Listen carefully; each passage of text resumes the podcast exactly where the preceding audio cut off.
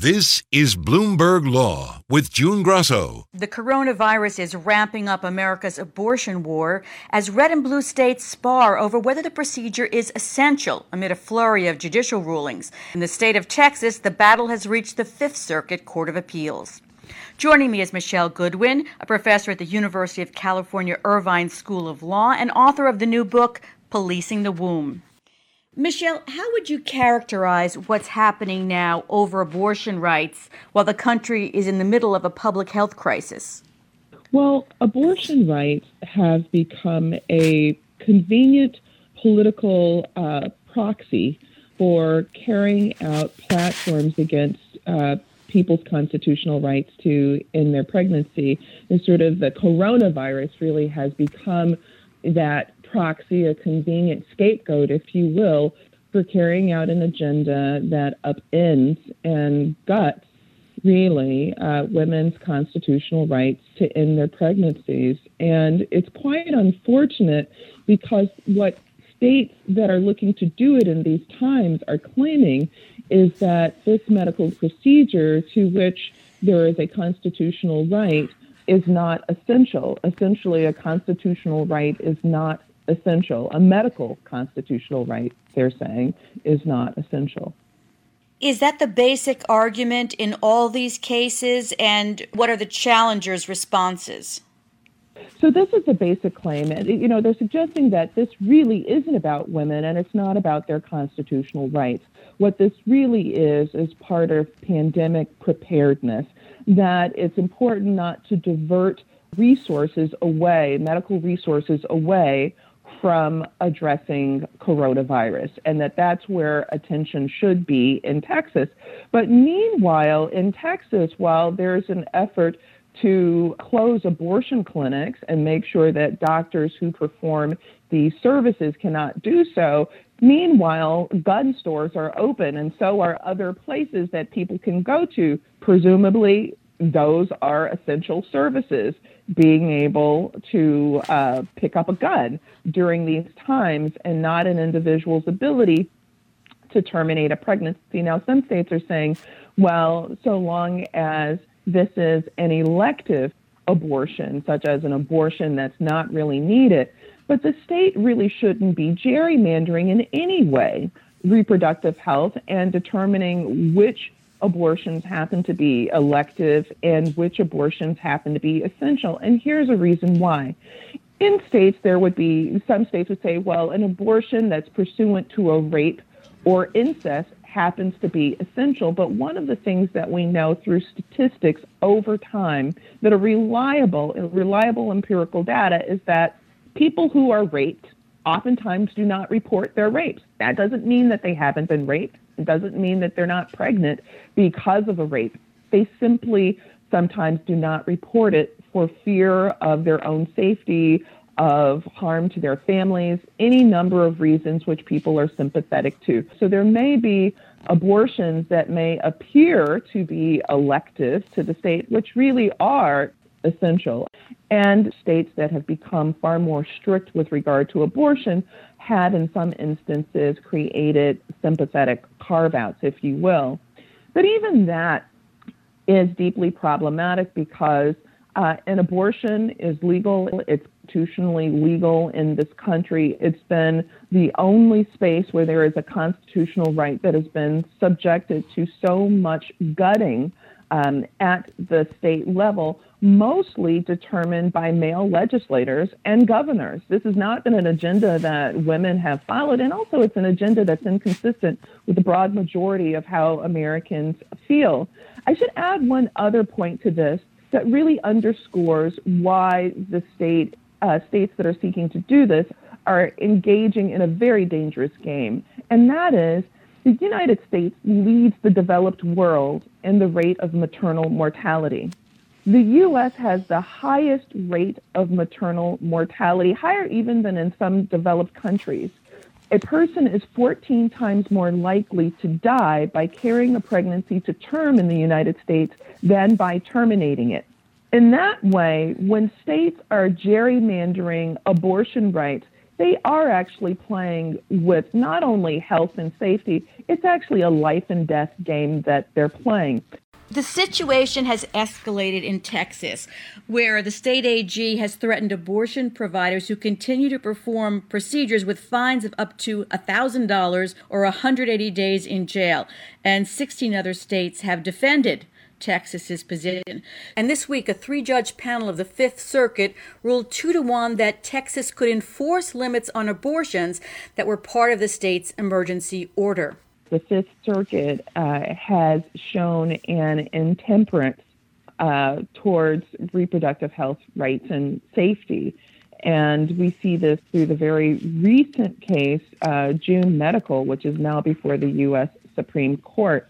What's important to note about the Fifth Circuit is that despite the Supreme Court's holding in Whole Woman's Health, just a few years back where the Supreme Court upheld abortion rights, striking down uh, two Texas laws and one that related to doctors, uh, to the state requiring that doctors receive admitting privileges. Uh, Louisiana promulgated another law virtually the same as the Supreme Court had struck down, and the Fifth Circuit upheld it. That was highly unusual. That would have been the equivalent of Brown v. Board of Education of Topeka, Kansas, of the state of Louisiana, creating a, a, a, segregation law and saying, well, Brown v. Board of Education doesn't apply to us. We're Louisiana. That's how absurd it is that the Fifth Circuit upheld this um, admitting privileges law in Louisiana.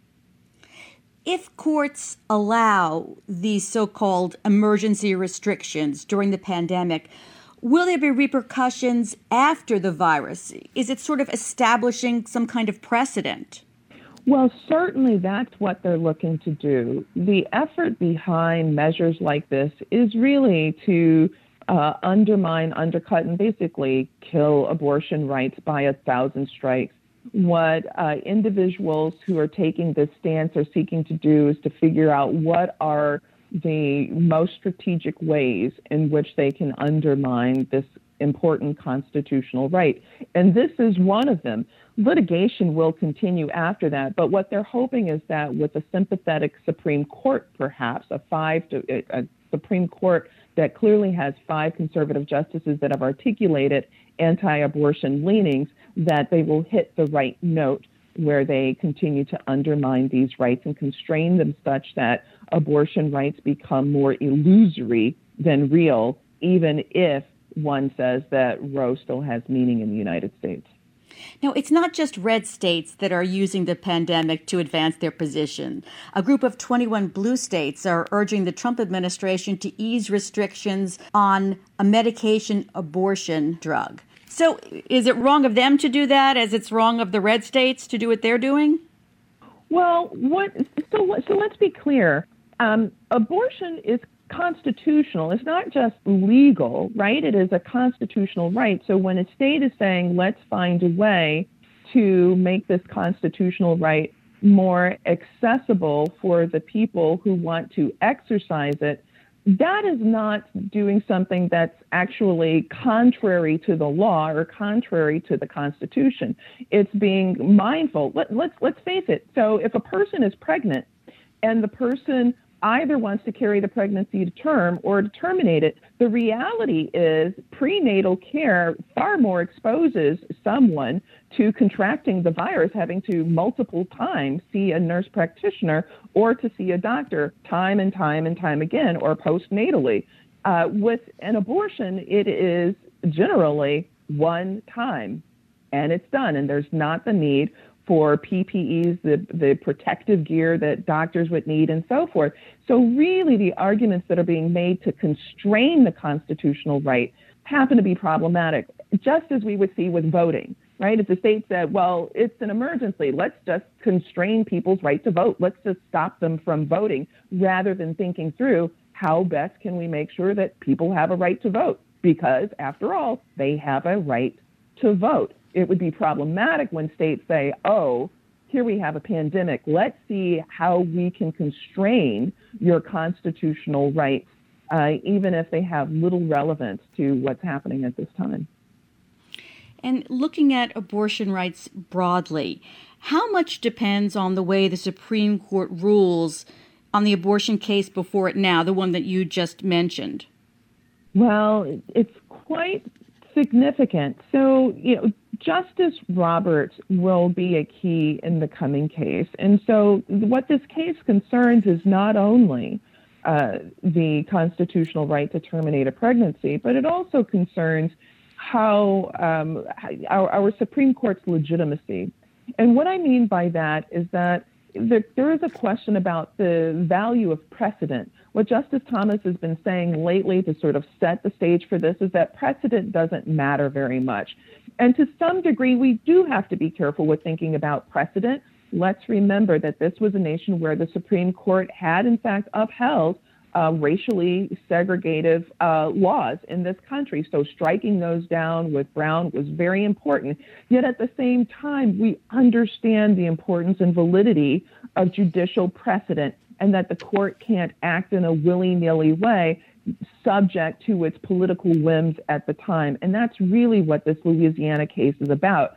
If just three or four years ago the Supreme Court struck down this law, saying that it obstructed and undermined constitutional rights, now changing course would really be a matter of the Supreme Court actually violating what Justice Roberts said a year ago, which is that we're not Trump courts, we're not Obama courts, we are the Supreme Court, and we are an objective, neutral court that follows the law.